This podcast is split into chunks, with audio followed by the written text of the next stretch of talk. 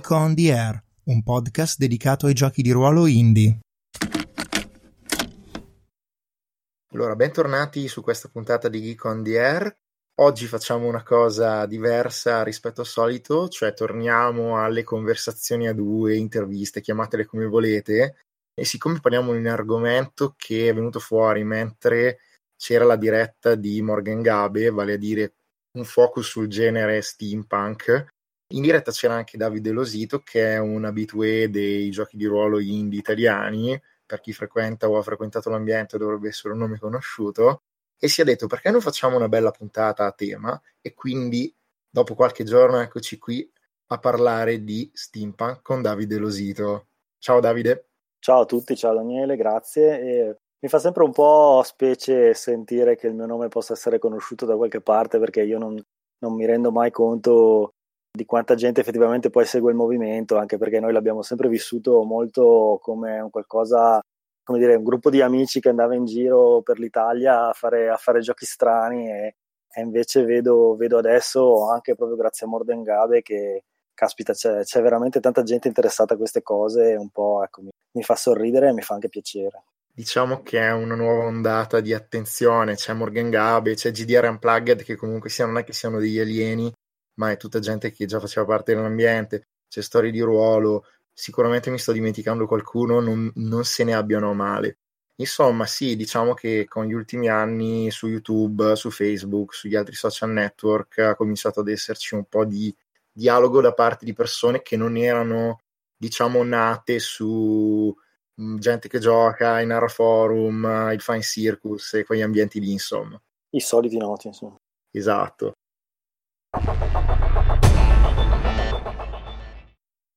Teoricamente chi segue il podcast già mi conosce, però non ho detto che conosca tu. Tu, Davide, chi sei? Chi sono? Allora, io, sono una persona, adesso tralasciamo la vita privata, che mi sembra una cosa sufficientemente relativa, sono una persona che ha un lavoro e nel suo tempo libero si diletta con questi giochi di ruolo. Non credo di dover spiegare che cosa siano i giochi di ruolo. Io sono uno di quelli della primissima era, nel senso che vanto una veneranda età, e quindi mi posso permettere di sostenere di avere giocato alla Scatola Rossa come primo gioco di ruolo, perché in quel momento non c'era niente altro a disposizione. Sono, diciamo, sempre stato uno con un approccio comunque molto creativo all'hobby, e sono uno di quelli che ha sempre cercato di personalizzare tutto quello che gli passava davanti con regole, regolette, house rules e robe di questo tipo, e di conseguenza mi sono fin da subito interessato a tutti quei movimenti, a tutti quei circoli che si prefiggevano di, insomma, scavare un attimo sotto alla crosta dell'attività ludica ricreativa, e che volevano vedere come effettivamente le cose funzionavano da un punto di vista anche tecnico. E da qui, diciamo, è partita la mia esperienza con, prima con le ludoteche, le due ludoteche che frequentavo a quel momento, di Abbiategrasso e di Inveruno, da cui sono usciti una quantità di nomi famosi non da poco, tipo Flavio Mortarino, Jacopo Figgerio, insomma questi qua, sei sempre noi. Anche Vito, no? E anche Vito, sì. Vito ormai non so più come si presenta, per quello che tendo a non citarlo, perché non so se la gente lo conosce ancora come Vito, che in realtà è un soprannome, o se invece lo conoscono come Alessandro Temporiti. Oltretutto aneddoto divertente, perché in quell'epoca c'erano talmente tanti Alessandro che un bel momento abbiamo deciso di dare soprannomi a tutti, e lui è capitato Vito. C'era l'ultima Arconate lui. Sì, ok, perfetto.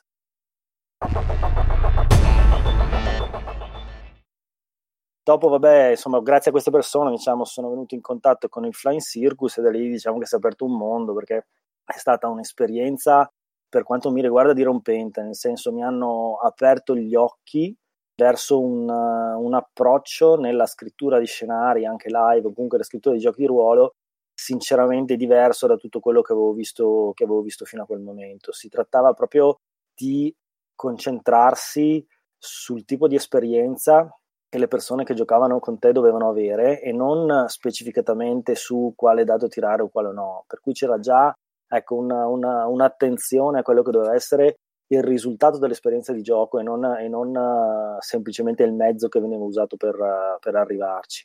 e poi da quell'ambiente lì, in modo diretto o indiretto, trasversale, insomma utilizziamo l'aggettivo che meglio ci sta, sono arrivato poi a contatto con quella che era l'esperienza forgita, che sicuramente è stato per me, come chiamiamo così questa parola un po' abusata, un po' grossa, come designer di giochi è stato sicuramente la chiusura di un cerchio, ecco, diciamo che The Forge rimane nella mia esperienza il corpus di discussioni e di conclusioni tecniche riguardo al gioco di ruolo più completa ancora adesso, dopo una decina di anni che comunque si è conclusa, disponibile.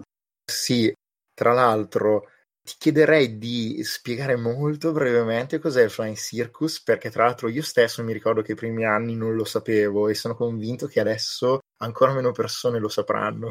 Beh, allora, definire il Flying Circus è sinceramente una cosa sufficientemente difficile.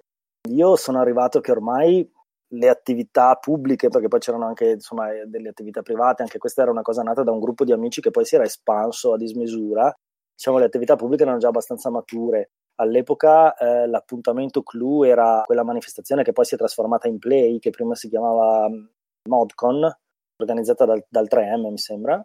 Qui sostanzialmente al Flying Circus veniva delegata quasi la totalità o quasi del padiglione in giochi di ruolo, e in quella situazione venivano proposte al pubblico tutta una serie di esperienze di ruolo alternative e innovative che avevano sostanzialmente lo scopo di divulgare questo tipo di attività, giochi di interpretazione, giochi di narrazione. Adesso poi non stiamo qui a capire qual è la differenza, però era tutto un insieme di questo tipo di esperienze, e molte delle cose che poi sono anche state riprese dagli editori, chiamiamoli così, forgiti italiani, sono passati da lì. Io mi ricordo che i Jeep Forum, per esempio, erano arrivati in Italia in primo luogo con l'esperienza del Flying Circus, e le persone che erano dentro il Flying Circus poi sono quelle che hanno messo i nomi sulle traduzioni commerciali di questi prodotti.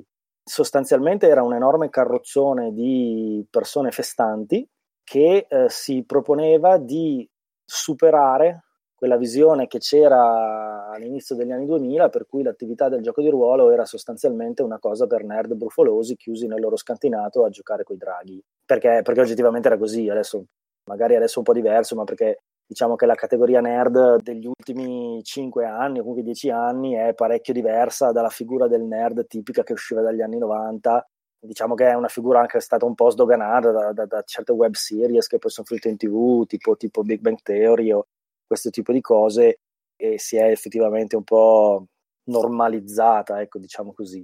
Però alla fine degli anni 90 inizio nel 2000 obiettivamente il gioco di ruolo voleva dire appunto vampiri, sì, ok, c'era anche quell'esperienza lì, però ecco, noi il Flying Circus si inseriva in un contesto esterno a questi due enormi successi commerciali e si proponeva appunto di divulgare un tipo di gioco intelligente che andasse al di là del tiro al dado ti ho colpito, c'ho la disciplina, ti ho fatto male. Era proprio una sorta di avanguardia di sperimentazione ludico-teatrale. Sì, in effetti quando venni a sapere di che cos'era lo trovai quasi per caso su internet e poi dopo ne sentii parlare all'interno della community italiana di giocatori indie, ne rimasi colpito comunque.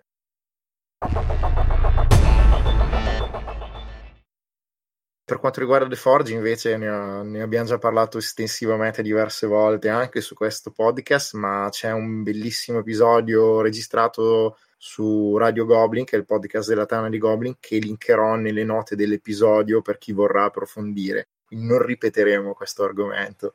No, anche perché secondo me ormai siamo nel 2018, magari un passetto in più potremmo anche farlo. Esatto, anche se io mi reputo ancora molto legato a The Forge.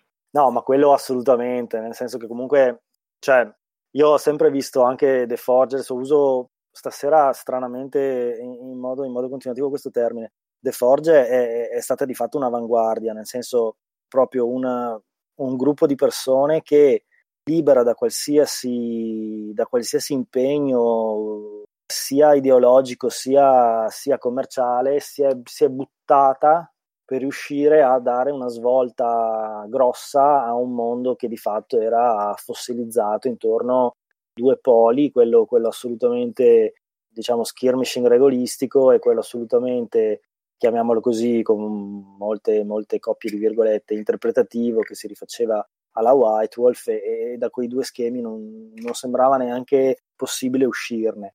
C'è stato un lavoro enorme, un enorme tentativo di sintesi, e poi obiettivamente quando scopri che tutto quello che riesci a produrre online sono discussioni semantiche, è sufficientemente autoevidente che, diciamo, la parte sperimentale della tua attività è finita, e forse conviene mettersi nel concreto a macinare pubblicazioni, no? Perché poi alla fine The Forge è assolutamente un'evoluzione che secondo me è stata necessaria, però per riuscire a essere utile per le masse deve necessariamente produrre giochi, se no è una discussione sterile.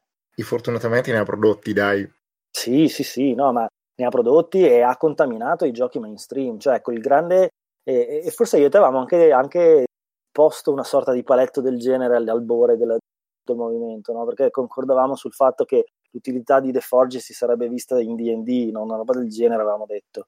E cosa che poi è successa, no? Perché alla fine la quinta edizione, già la quarta, vabbè. La quarta ancora di più, secondo me, rispetto alla quinta, avevo osato. La quarta avevo usato tanto e forse troppo. La quinta invece è D&D, ma contaminato. Sì, anche se forse attualmente nel corso degli anni mi sono radicalizzato, tra virgolette, nel senso che guardo con un certo scetticismo queste esperienze di design che alcuni chiamano neotradizionali, perché appunto a me personalmente non soddisfano, cioè le ritengo comunque sia molto all'acqua di rose, ma ritengo che sia importante a livello commerciale che il mercato, diciamo, più esteso, tradizionale, si sia lasciato contaminare. Esatto, sì, no, poi vabbè, adesso un conto è il discorso, diciamo così, generale, può essere la nostra esperienza sia di autori, perché poi anche tu hai scritto giochi, sia di critici, e un conto è quella del piacere personale, cioè nel senso io a casa mia col mio gruppo gioco ad altre robe, però indubbiamente da dopo che c'è stata The Forge il mondo è cambiato. Sì, questo è poco ma sicuro.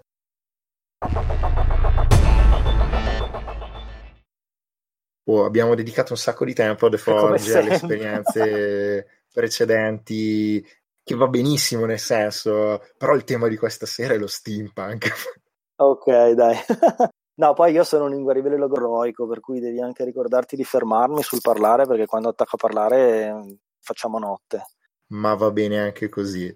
Allora, vediamo un po'. Innanzitutto dico agli ascoltatori che io sono un grande ignorante di che cosa sia lo steampunk, cioè ci sono arrivato leggendo cose in giro e lo conosco più o meno per un'infarinatura generale da nerd, potremmo dire. Per cui in realtà non sono io quello bravo stasera, ma è Davide. Diciamo quello saputo, bravo no, nel senso che io come mia abitudine sono una persona a cui piace avere una infarinatura più o meno profonda di molti argomenti e mi informo sempre in maniera sufficientemente approfondita quando devo affrontare qualsiasi tipo di situazione, di progetto, di lavoro, sia nel lavoro vero e proprio, sia anche se devo cambiare le finestre in casa, controllo 12.000 brand per vedere qual è quello che effettivamente mi serve. Quindi la mia esperienza dello steampunk nasce, vabbè, di base da un gusto personale, più una serie di studi, diciamo, che io ho fatto ai tempi dell'università per quanto riguardava appunto i generi letterari, perché ero riuscito a trovare un esame che proprio parlava di come si dividono i generi letterari, per cui un certo tipo di argomentazioni erano emerse, e poi quando appunto ho dovuto scrivere questo famoso / famigerato gioco di ruolo ELA, che è Steam, mi sono informato nello specifico su quella che era la letteratura e tutto il resto della produzione mediatica dello steampunk, per avvicinarmi il più possibile a quella che poteva essere l'esperienza di gioco all'interno di un mondo steampunk. I veri esperti in Italia di steampunk sono, vabbè, il Duca delle Baionette e poche altre persone, credo. Il Duca lo conosco anch'io di fama.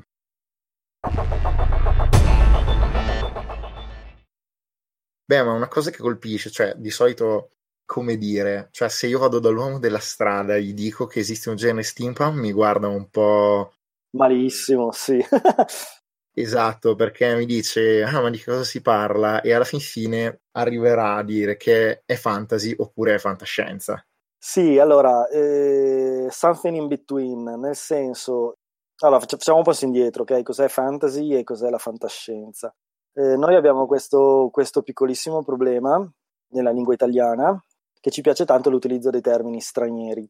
In realtà è un problema che avevano anche i latini, perché buttavano sempre parole greche a caso in mezzo al latino. Per cui non abbiamo mai tradotto di fatto questa cosa che gli inglesi chiamano fantasy. Chi ci prova utilizza il termine i racconti di fantasia. In realtà non è vero, ok? Non è vero. Fantasy può essere tradotto come il fantastico, cioè tutto quel mondo narrativo che di fatto si rifà a universi alternativi, a mondi immaginari.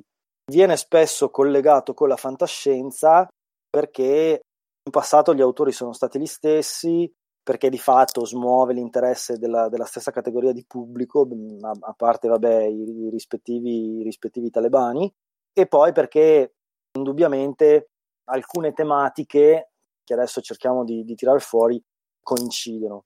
Qual è l'enorme differenza che esiste fra il fantasy e la fantascienza? Il fantasy descrive mondi che non solo sono fantastici, ma la cui, chiamiamola, fisica narrativa gira intorno a quello che potremmo definire la magia, che poi sia tanta, sia poca, sia visibile, non visibile, di fatto gira su una sorta di motore iperuranico che prima o poi interverrà a risolvere tutto. Di contro invece la fantascienza gira su mondi che possono essere immaginari, più che altro perché molto spesso sono ucronie o sono visioni del futuro del nostro pianeta, e quindi di fatto mondi fantastici, perché non sappiamo nel 3400 cosa succederà. La differenza qual è? Che la fisica narrativa invece gira su scienza o protoscienza. È una differenza fondamentale. Perché è una differenza fondamentale? Perché cambia completamente il panorama del possibile, no? Quella cosa che si chiama la coerenza interna di un racconto. I due capisaldi più facili da spiegare all'uomo della strada di cui parlavi tu sono chiaramente dal lato fantasy, vabbè, grazie alla televisione dell'ultimo decennio, Game of Thrones, io all'uomo della strada parlerei ovviamente di quello, o Il Signore degli Anelli, e dall'altra parte Star Trek. Cioè, in Star Trek non succederà mai che un corvo arriva a chiamare il capitano Kirk per portarlo in una caverna dove c'è un uomo che è attaccato a un albero che gli fa vedere il futuro. Non succederà mai una roba del genere. Succederà che invece ci sarà una società evoluta che ha superato i limiti del corpo e che comunica soltanto attraverso la mente, e quindi hanno delle percezioni su quello che avverrà domani. Cioè, cambia completamente, capito? L'effetto è lo stesso, ma cambia la motivazione, cioè cambia il campo d'esistenza dei fatti che tu puoi narrare.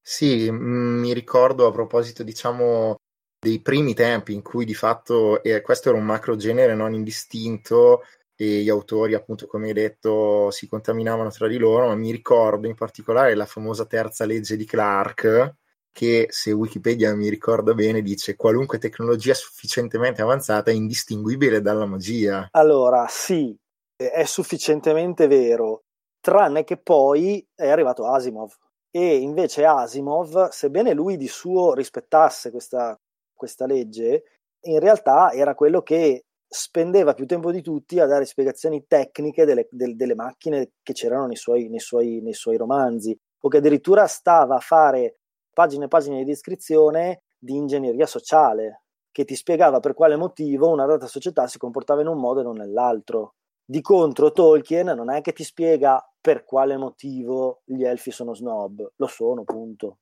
Lo sono perché discendono dagli dei, capito? Che qual è la differenza? No? Da una parte hai il corso della storia ha portato all'evoluzione dell'uomo tale per cui adesso si ritiene che comunque è scienza, dall'altra parte hai ma questi discendono dagli dei ed è dato per certo, tu che sei esperto di Tolkien, cioè nel senso sì, di fatto è oddio, esperto, sono appassionato anch'io, appassionato di Tolkien, sai bene che, voglio dire, Sindars è Sindar, cioè nel senso non è che c'è una spiegazione che va in là di questa roba qua.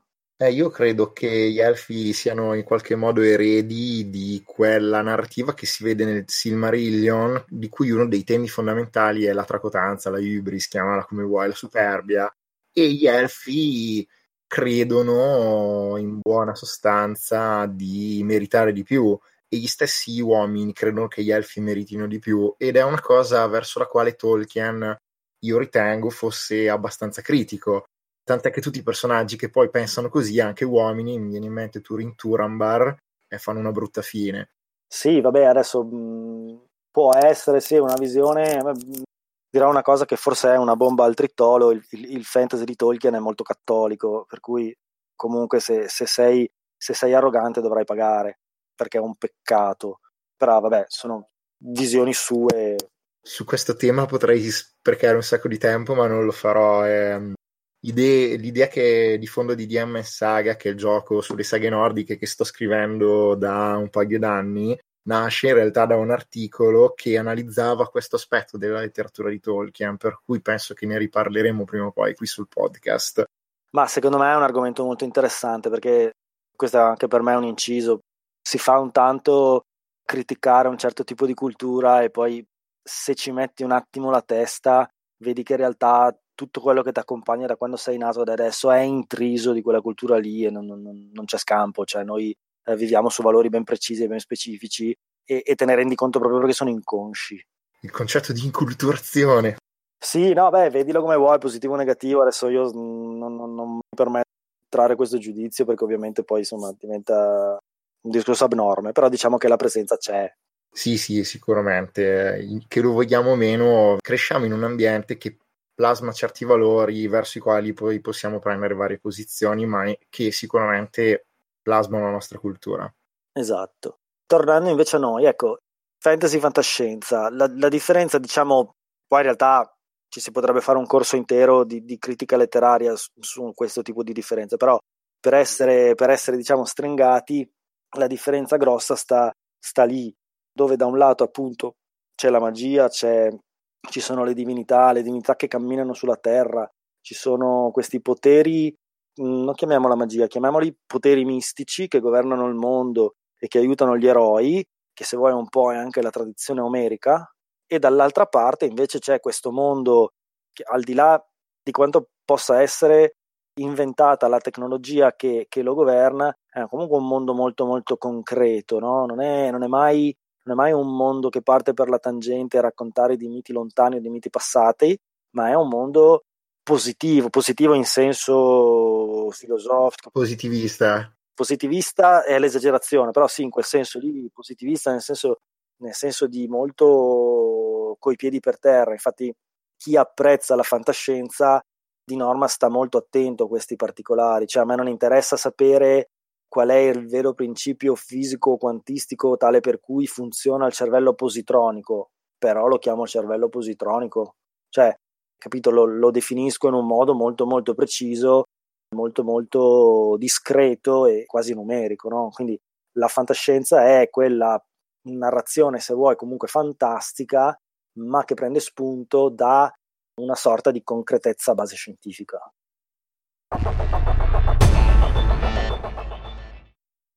Diciamo che poi dopo gli stessi generi fantasy e fantascienza hanno una marea di sottogeneri. Fortunatamente. Sono molto complicati, cioè proprio al loro interno. Sì, allora durante, diciamo, quel corso che io ho fatto in università in questo tema, la cosa che era stata messa subito in chiaro dal professore era: genere e sottogenere esistono sempre dopo che qualcuno ha scritto qualcosa, cioè nessuno scrive un racconto, un romanzo, un film, una sceneggiatura, un gioco, un videogioco con lo specifico intento di fare un gioco che rientra nella casella a riga 2 del sottogenere 5, non ce la fai, cioè nel senso diventa una roba di un asettico e di un distaccato mai visto. È chiaro che la creatività, per nostra fortuna, è fluida. Di contro, però, nel momento in cui un arco narrativo si compie, questo arco narrativo necessariamente tocca dei temi.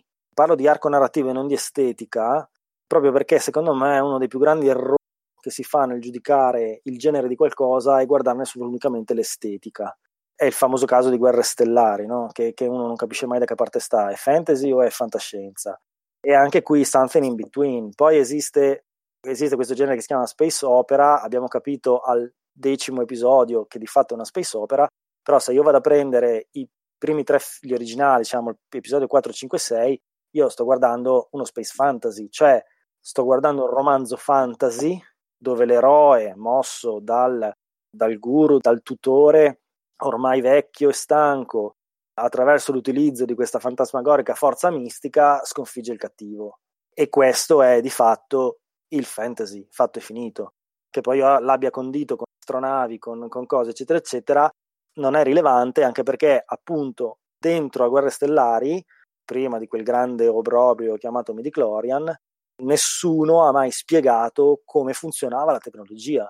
Non solo, ma addirittura la forza, questa forza mistica, è talmente forte che controlla anche i droidi.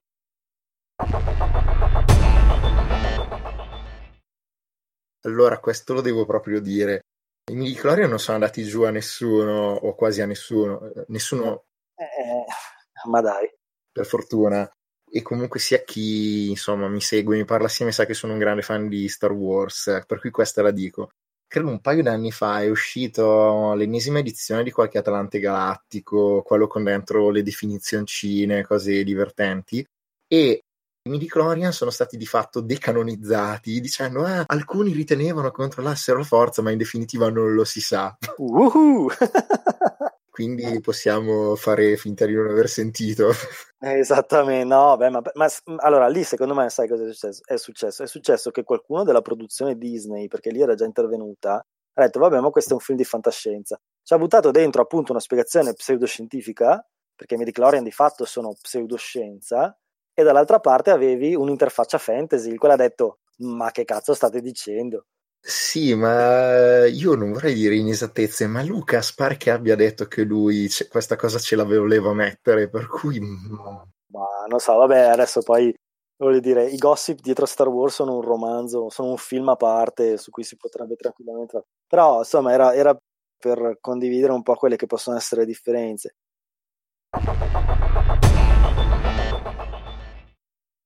E allora, io mi ricordo che un'altra grande autrice di blog di narrativa di consumo, che era Gamberetta Fantasy, aveva fatto una volta una mappa che divideva appunto il lato alto, la fantascienza, il lato basso, il fantasy, e aveva suddiviso tutti i sottogeneri in una sorta di flusso semi-organico, più o meno organico, dove la metà appunto era tagliata dallo space fantasy. Altro grande esempio di space fantasy è Flash, quello il film, no, che c'è stato anche con la colonna sonora dei Queen. Flash Gordon, esatto. O non so, come si chiama, l'altro, questi sono i lapsus miei tipici, vabbè, ce li ho da quando sono piccolo. Descrivilo e vedrai che ce la faremo. Quello del terrestre che finisce su Marte, e siccome... John Carter da Marte, ecco. Che tra l'altro è dello stesso autore di Tarzan, no? È dello stesso autore. Edward Rice Burroughs, una cosa del genere. Sì, che lì addirittura è quasi pulp. Cioè, io l'avevo trovato nel mio autismo classificatorio, veramente un ottimo lavoro. Poi purtroppo lei ha chiuso il blog e tutte queste risorse sono scomparse. Però era bello perché di fatto ti faceva vedere che effettivamente fantasy e fantascienza appartengono a un corpus, cioè è corretto ritenerle un blocco, però è un blocco non bicolore, cioè un blocco con un'infinità di sfumature in mezzo molto importanti, che sono appunto tutti questi sottogeneri.